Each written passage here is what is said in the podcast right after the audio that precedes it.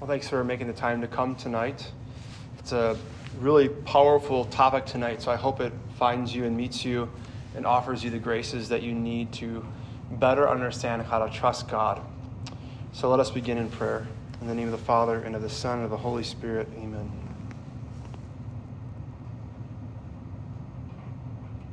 Jesus, you have told us where two or three are gathered in your midst and in your name, you are present with them.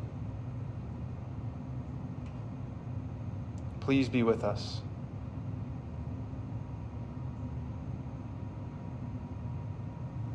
In the name of the Father, and of the Son, and of the Holy Spirit. Amen.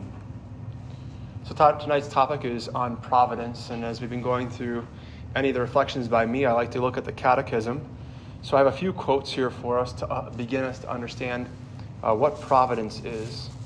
So, in paragraph 303, if you look at your handout, it says the witness of Scripture is unanimous that the solicitude of divine providence is concrete and immediate underlined, it says, God cares for all, from the least things to the great events of the world and its history. The sacred books powerfully affirm God's absolute sovereignty over the course of events. Our God is in the heavens, He does whatever He pleases, and so it is with Christ, who opens and no one, no one shall shut, who shuts and no one opens as the book of Proverbs states, many are the plans in the mind of a man, but it is the purpose of a Lord that, that will be established. So, the foundation of providence is knowing that God cares deeply for you. Even in the little things. Sometimes we don't see where God is working in our lives because we only think of great things. So, one thing that St. Augustine says in his life, he says, God is more real than the chair, real to me and present to me than the chair that I'm sitting on. So take a moment just to think about that for a second. The chair that you are sitting on, as real as, as it is, God is more present to you than that, that chair. And He cares for you more than you could ever imagine, as a father would care for a child. So, as we look at paragraph 305, we read Jesus asked the child asked for childlike abandonment to the providence of our Heavenly Father who takes care of his children's smallest needs. Jesus says, Therefore, do not be anxious, saying, What shall we eat? What shall we drink? Your Heavenly Father knows that you need them all, but seek first his kingdom and his righteousness, and all these things shall be yours as well. Further along in, in paragraph 312, it says, in the time we discover, we can discover, or excuse me, in time, we can discover that God, in his almighty providence, can bring a good from the consequences of an evil, even a moral evil caused by his creatures. It was not you, said Joseph to his brothers, who sent me here, but God. You meant evil against me, but God meant it for good, to bring it about that people should be kept alive. From the greatest moral evil, ever committed, the rejection and murder of God's only Son, caused by the sins of all men, God, by his great grace that abounded all the more, brought the greatest goods of goods, the glorification of Christ and our redemption. But for all that, evil never becomes a good. So, providence is God providing for us, even when things seem extremely evil or dark around us. The saint, or soon to be saint, I'd like to look at tonight is Blessed Solanus Casey. I'll be reading a little bit about his biography, and at the end of this, there is a, an exercise for you to do during your prayer tonight. So, a little bit about his life. He was born in the year 1870. Uh, he was an American Capuchin friar who was born in Prescott, Wisconsin, and labored in New York, Michigan, and Indiana. As a young boy, he ended his academic training by eighth grade to help support his family financially. At the age of 21, working on a streetcar, he saw someone who was drunk assaulting a woman on the streetcar's tracks. This created in him a sense of wanting to do something to make the world better. The way the dialogue went in Solanus Casey's, which at that time was Barney, in Barney Casey's life before he became a Capuchin, he asked the question God, what can I do to make sure this never happens again? And there was immediate promptings to be a priest.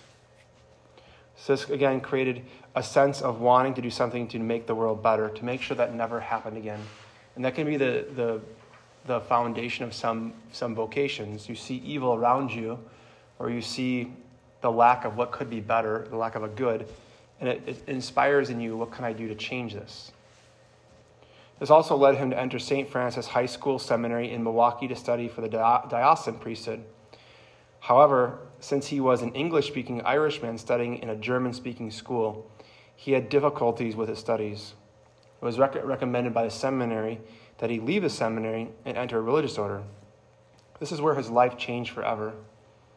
In that moment, he began to thank God ahead of time for taking care of all of his fears and worries about the priesthood. He knew, like the Blessed Virgin Mary, that he was called to give God his yes and let God take care of the rest. This spirituality is called abandonment to divine providence. He knew that nothing was impossible for God and excuse me, and that he was called to trust. He knew that the only place he could be with Jesus was in the present moment. So what he did was he abandoned his past to God's mercy and his future to his providence. He was invested at, in the Capuchin order in Detroit in the year 1897 and received the religious name of Solanus. Early in his Francis, as a Franciscan, his superiors did not think he had much promise, so they gave him the job of being a porter, or also known as a doorkeeper. When he was ordained to the priesthood, he was ordained a priest simplex, which meant he was not able to preach or even hear confessions. Yet the porter job provided Solanus with a unique opportunity to talk to, to a lot of people. For those who spoke of their troubles, Father Solanus offered counsel and advice. Eventually, some of the people who spoke with him started to notice their problems would disappear, their sick loved ones would become well, and their relationships would be healed. Even if a change did not occur in their outward circumstances, they felt better able to accept and deal with their difficulties. By the end of Father Solanus' life, his lowly assignment as a porter had made him well known and a beloved figure. When he died, 20,000 people came to his wake. Those who knew Father Solanus said that he had an unconditional trust and a belief that good would come out of any situation. One of his favorite ex- expressions was give thanks ahead of time. In other words, trust God and give thanks no matter what happens, knowing that God never abandons you. Father Solanus knew in the depths of his soul that Jesus meant it when he said, I will never leave you nor forsake you, and I will be with you till the end of time. Father Solanus helped others believe in the truth that they were connected and understood and deeply cared for. Being able to recognize the presence of God in all events helps to build faith. For Father Solanus, an acceptance of the will of God through the good and the bad gave him peace, confidence, and spiritual power. It made for a life of gratitude and simplicity and contributed to the building up of what Solanus called our happy relationship with and dependence upon God and our neighbors. He would often say this I have two loves the sick and the poor. He was always ready and willing to listen to anyone any time of day or night. In return, he asked people to develop their own spiritual lives by growing in love and in love of God and neighbor, especially by their support for the missions. During his final illness, he said this I'm offering my suffering that all might be one. If I only could see the conversion of the whole world. His last conscious act was to sit up in bed and exclaim, I give my soul to Jesus Christ. He died in Detroit at the age of 86 on July 31st, 1957, and is buried at St. Bonaventure Monastery. On May 4th, 2017, Pope Francis announced a miracle confirmed by the Vatican, raising his title, title to blessed. And at his beatification, over 60,000 people came to celebrate. So, what can we learn from Solanus Casey?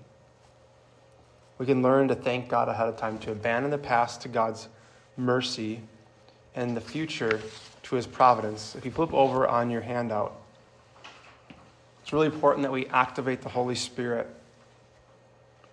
And here, there's an opportunity for you to, to make a list of everything you're afraid of. And after each one, to write, Thank you, God, for taking care of it.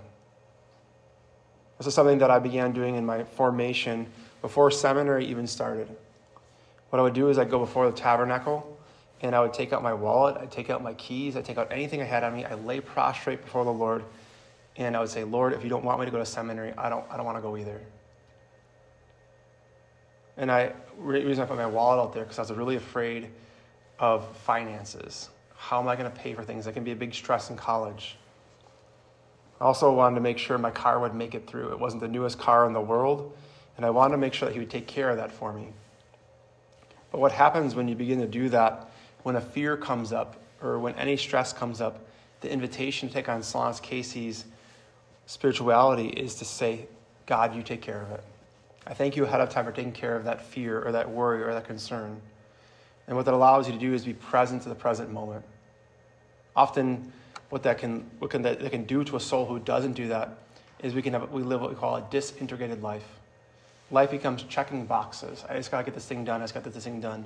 But I'm not living in communion with the Lord. Read in John 15, remain in me as I remain in you. Apart from me, you can do nothing.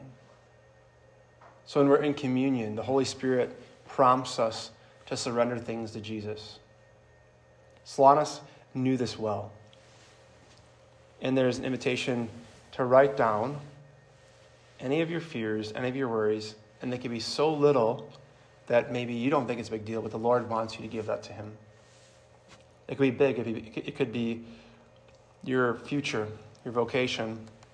You say, Lord, thank you for taking care, of, taking care of that for me. It could be something with a family member or something that's coming up near in the future tests, finances, you name it. Invitation is to give that to God. And as you do that, there's a prayer in there to pray. That ask Blessed Solanus Casey to pray for you and help you completely trust God as he did.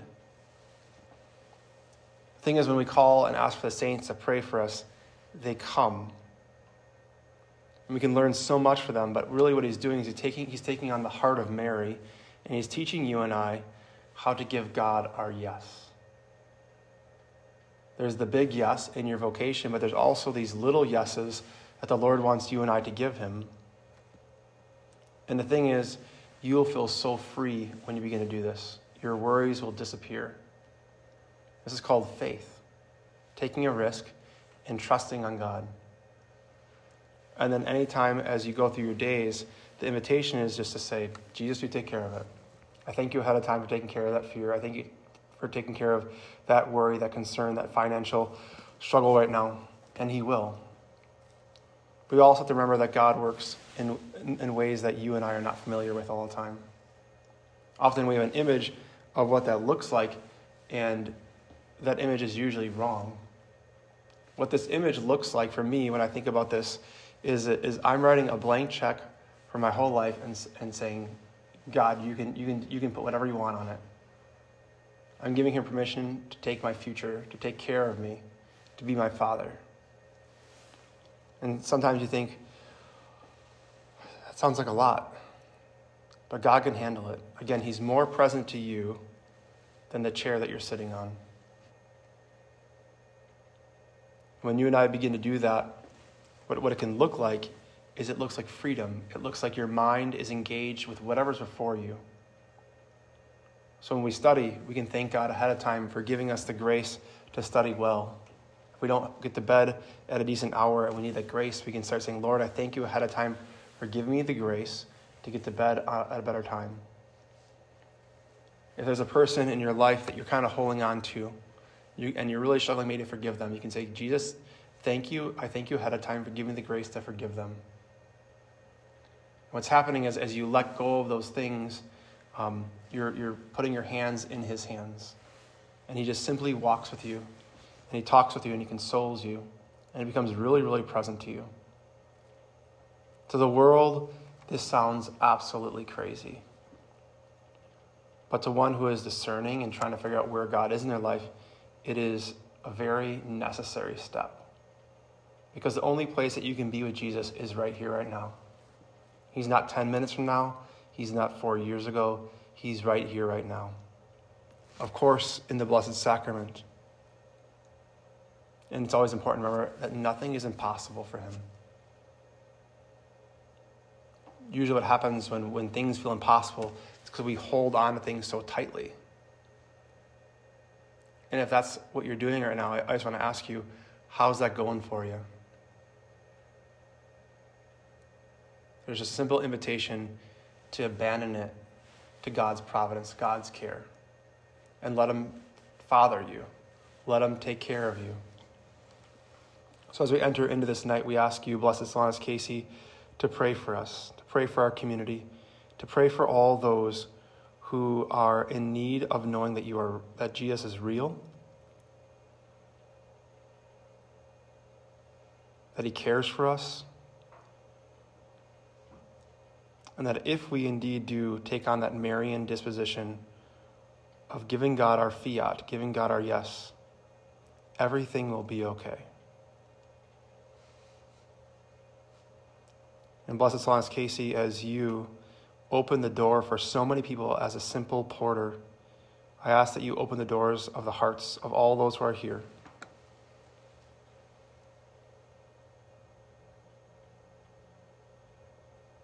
And teach us how to trust in Jesus as you did. Amen.